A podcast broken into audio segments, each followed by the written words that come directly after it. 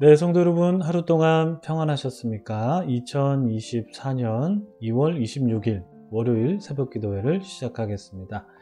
우리 함께 기도하겠습니다.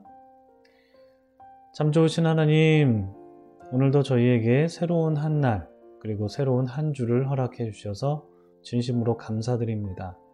우리가 살아갈 수 있는 것은 주님의 은혜입니다.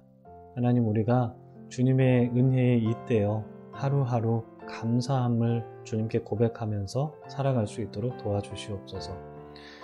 오늘 하루를 시작하면서 또 말씀을 봅니다.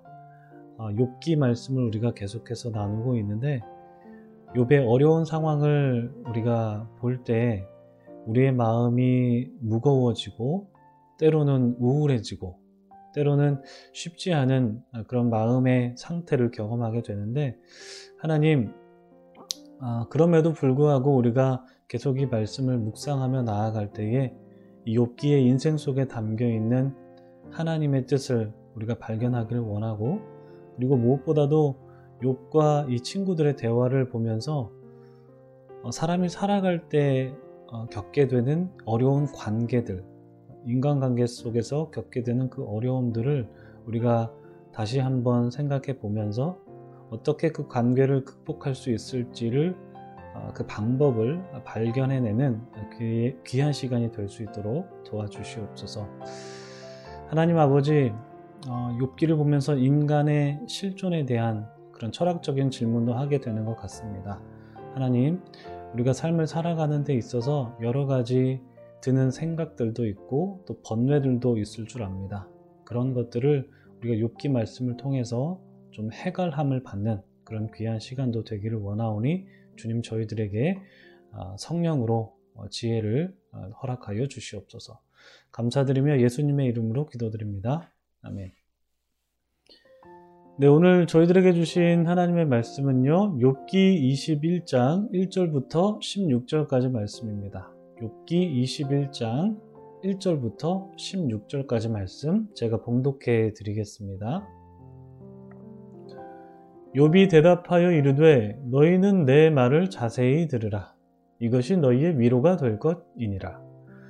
나를 용납하여 말하게 하라. 내가 말한 후에 너희가 조롱할지니라. 나의 원망이 사람을 향하여 하는 것이냐? 내 마음이 어찌 조급하지 아니하겠느냐? 너희가 나를 보면 놀라리라. 손으로 입을 가리리라. 내가 기억하기만 하여도 불안하고 두려움이 내 몸을 잡는구나 어찌하여 악인이 생존하고 장수하며 세력이 강하냐? 그들의 후손이 앞에서 그들과 함께 굳게 서고 자손이 그들의 목전에서 그러하구나. 그들의 집이 평안하여 두려움이 없고 하나님의 매가 그들 위에 임하지 아니하며 그들의 수소는 새끼를 베고 그들의 암소는 낙태하는 일이 없이 새끼를 낳는구나. 그들은 아이들을 양떼같이 내보내고 그들의 자녀들은 춤추는구나. 그들은 소고와 수금으로 노래하고 피리 불어 즐기며 그들의 날을 행복하게 지내다가 잠깐 사이에 수월에 내려가느니라. 그러할지라도 그들은 하나님께 말하기를 우리를 떠나소서 우리가 주의 도리 알기를 바라지 아니하나이다. 전능자가 누구이기에 우리가 섬기며 우리가 그에게 기도한들 무슨 소용이 있으랴 하는구나. 그러나 그들의 행복이 그들의 손 안에 있지 아니하니 악인의 계획은 나에게서 멀구나. 아멘. 네, 참 좋으신 우리 주님의 크신 은총이 우리 토론토 한인 장로교회 모든 분들에게 가득하시기를 주님의 이름으로 축복합니다. 성도님들 좋은 월요일 시작하셨, 월요일 시작하셨습니까? 어, 새롭게 시작하는 일상을 힘차게 시작하시기를 바랍니다. 어제 교회 사역을 마친 뒤에 어, 집에 왔는데요. 아내가 제게 이런 말을 하더라고요. 사람이 말을 하는데 왜 아무런 대답을 하지 않냐. 이렇게 말하더라고요. 그래서 제가 대답했습니다. 응? 무슨 말 했어? 내가 몇 번이나 물어봤잖아. 왜 사람이 물어보는데 아무런 대답을 안 해? 정말 나 못 들었어. 옆에서 이야기했고 한두 번 말한 것도 아니라 세 번이나 말했는데 어떻게 듣지 못해? 정말이야. 나 못 들었어. 뭐라 그랬는데?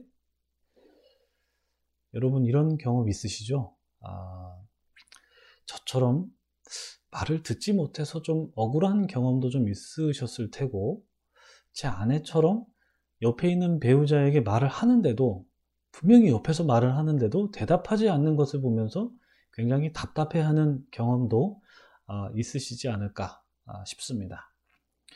여러분 제가 왜 아내 말을 듣지 못했을까요? 분명히 옆에 있었거든요. 아, 옆에 있었는데 왜 듣지 못했을까요?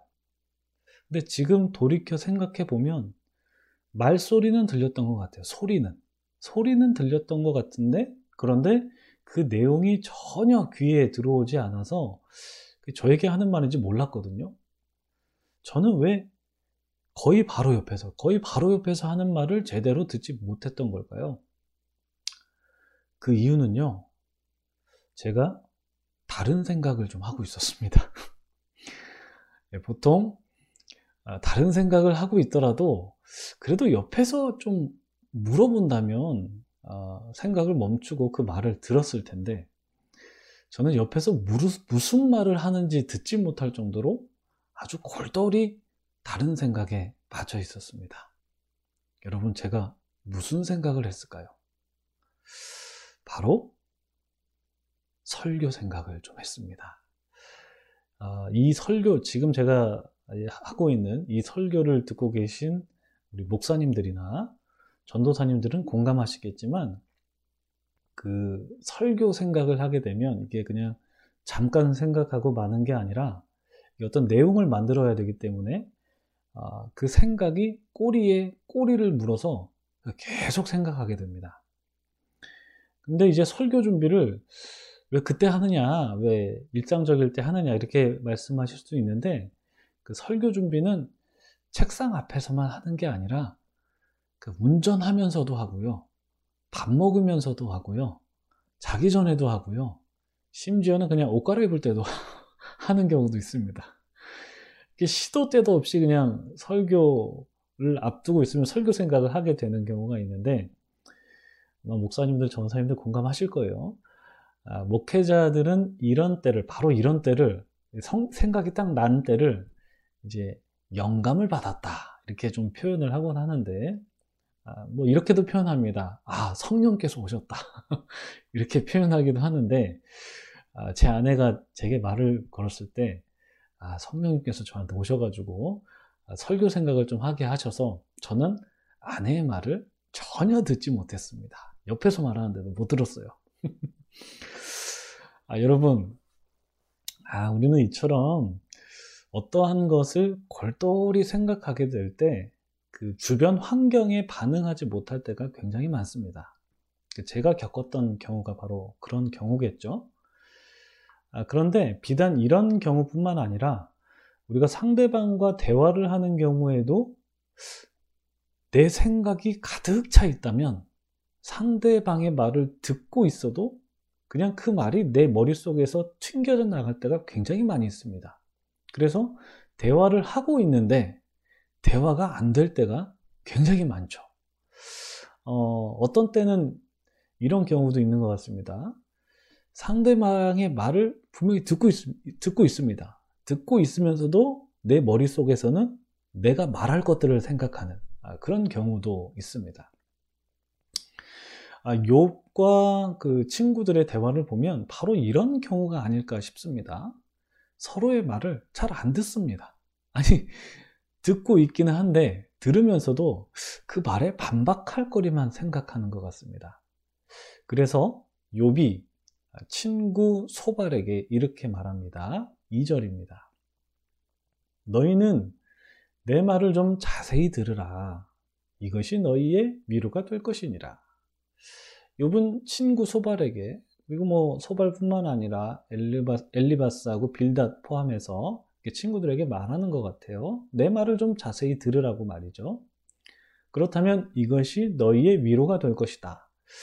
이렇게 개혁개정은 번역을 했는데, 아, 물론 이 번역도 나쁘지 않은 번역이겠죠. 어, 전문가들이 하신 번역이기 때문에 좋은 번역일 수도 있겠지만 저는 새 번역이 아, 새롭게 번역된 그새 번역이 욥의 말을 조금 더 자세히 아, 표현한 것 같더라고요. 그래서 새 번역을 여러분들께 좀 보여드리고 싶은데요. 새 번역에서는 2절을 이렇게 번역을 했습니다. 너희는 내 말을 건성으로 듣지 말아라. 너희가 나를 위로할 생각이면 내가 하는 말에 귀를 기울여라. 그것이 내게는 유일한 위로이다. 어떻습니까, 여러분? 아, 새 번역이 조금 더 어, 욥의 심정이라든지 어떤 욥의 말의 내용을 좀 와닿게 아, 이렇게 번역한 것 같지 않으십니까? 욥은 친구들에게 말하죠. 내 말을 들으려면 건성으로 듣지 말고 좀 자세히 들으라. 이렇게 말합니다. 그러니까 나를 위로할 생각이라면 내가 하는 말을 좀 귀를 기울여 들어달라. 이렇게 말하는 거죠. 저는 욥의 이 말을 듣고 2절 말씀을 듣, 보고 어, 제가 학부 때 그 기독교 상담 과목을 들었거든요. 그때 교수님께서 하셨던 말씀이 불현듯 생각이 나더라고요. 아, 상담학 교수님께서 어떤 말씀을 하셨냐면, 어, 하셨냐면 어, 상담이라는 것은 그러니까 상담은 듣기에서부터 시작한다 이런 말씀을 하셨어요. 뭐 당연한 거겠죠. 근데 이제 어떤 의도로 말씀하신 거냐면 어, 듣는 것만 잘해줘도 내담자의 고민이 해결되는 경우가 굉장히 많다. 아, 이런 취지에서 그렇게 말씀하신 것입니다. 그러니까 내담자의 말을 듣고 아 그렇구나 아이고 그렇군요 아이고 저런 이렇게 반응한다거나 뭐 고개를 이렇게 끄덕끄덕만 해주더라도 어, 내담자의 상처가 스스로 치유되는 경우가 굉장히 많다라는 것입니다. 물론 이렇게 반응을 할 때 좀 영혼은 좀 실어줘야겠죠. 아무 영혼 없이 그냥 로봇처럼 아 그렇구나 그럴 아이고 뭐 이렇게 끄덕끄덕 로봇처럼 한다면 아, 상처를 치유받으러 온 내담자가 오히려 상처를 입고 가겠죠. 요즘 저희 아이들이 좀 큰 큰 애들이 아, 사춘기라서 이렇게 영혼 없는 대답을 좀 하는 경우가 좀 많던데 아, 이렇게 영혼 없이 견성으로 대답하는 게 아니라 영혼이 담긴 리액션이 좀 나와야 되는데 그러려면 내담자의 말에 진심으로 귀를 기울이며 들어야 한다라는 것입니다. 요비 친구들에게 원했던 것이 바로 그런 태도였다라는 거죠. 그러나 요배 친구들은 이런 상담가의 자질을 갖추진 못한 것 같아요. 오히려 자기의 생각이 가득 차서 요배 말을 듣고 그냥 반박하기에 바빴죠. 그렇다면 그 소발의 머릿속에 가득 찬 아, 우리가 읽진 않았지만 20장에 기록되어 있는 그 소발, 소발의 머릿속에 가득 찬 그의 생각은 과연 무엇이었을까요? 어제 본문인 20장에서 소발의 말을 좀 몇 군데만 발췌해 보도록 하겠습니다. 어, 소발이 말합니다. 악인이 이긴다는 자랑도 잠시요. 경건하지 못한 자의 즐거움도 잠깐이니라. 18절이요. 악인은, 뭐, 악인이라는 표현은 없지만, 악인에 대한 말이거든요. 악인은 수고하여 얻은 것을 삼키지 못하고 돌려주며 매매하여 얻은 재물로 즐거움을 삼지 못한다. 그러니까 헛수고한다. 이런 뜻이죠. 22절. 악인은 풍족할 때에도 괴로움이 이른다. 모든 재난을 주는 자의 손이 그에게 이 말이라. 그러니까 악인은 망한다. 뭐 이런 뜻이 되겠습니다. 즉 소발의 말을 한마디로 한다면 어, 이렇게 표현할 수 있을 것 같아요. 악인 필망론. 그러니까 악인은 반드시 망하게 되어 있다. 뭐 이런 뜻이겠죠. 그런데 오늘 본문에서 욥은 어떤 말을 하고 있습니까? 소배, 소발의 말과 완전 정반대의 경우를 말하고 있습니다.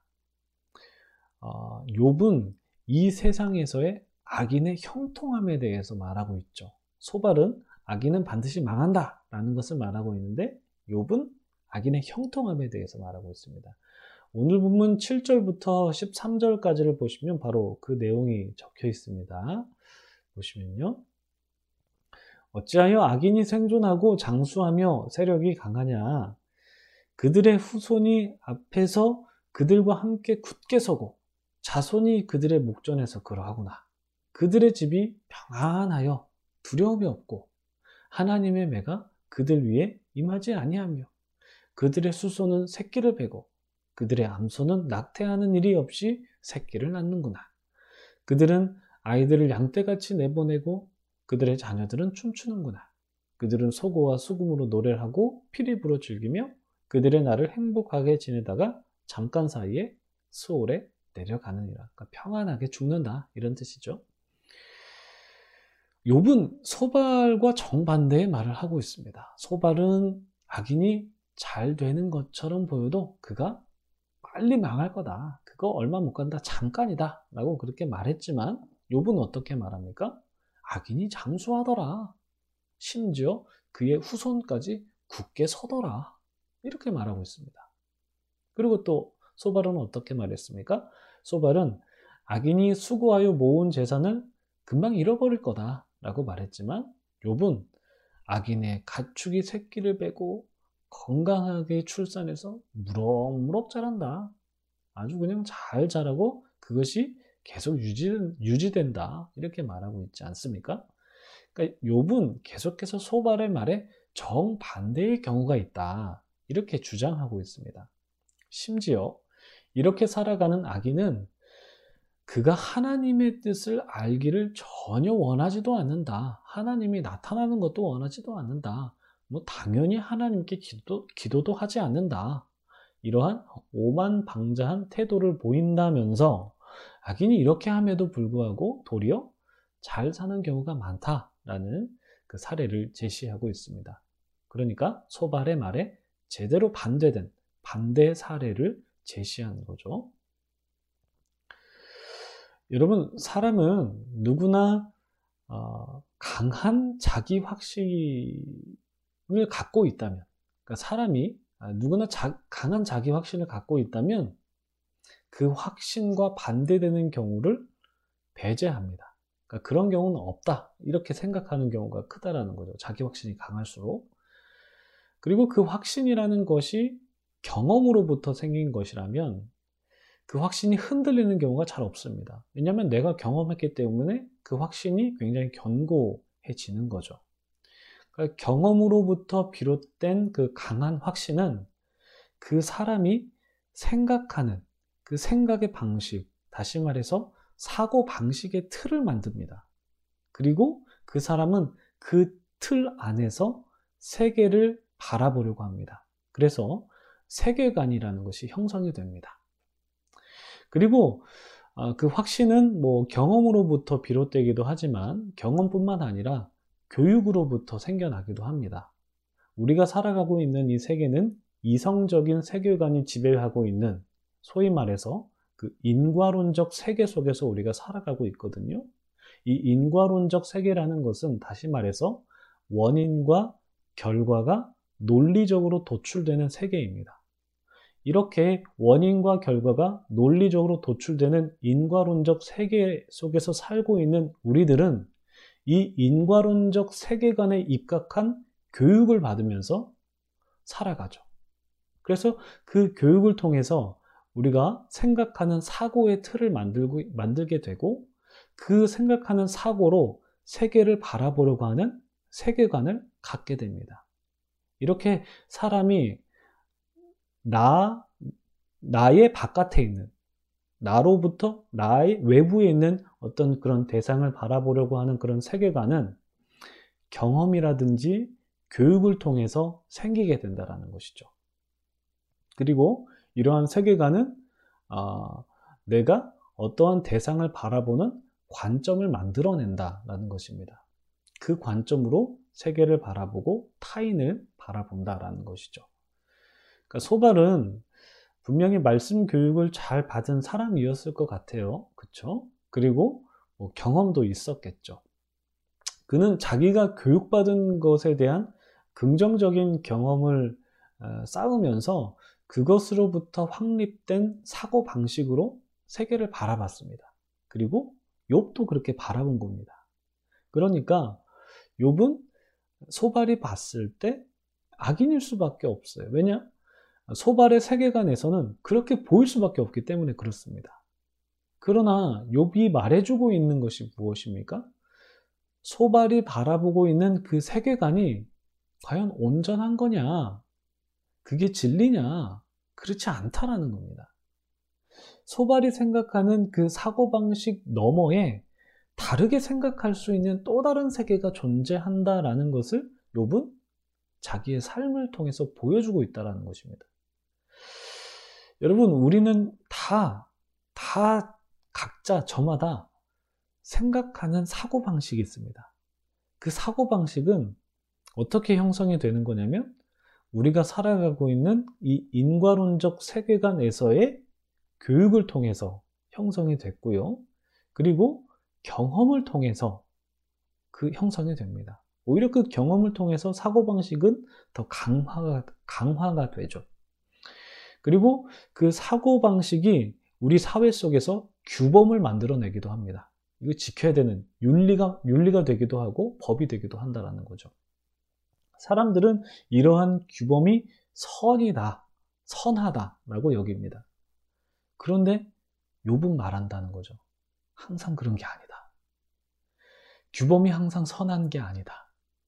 그리고 규범대로 되지 않는 경우도 많다.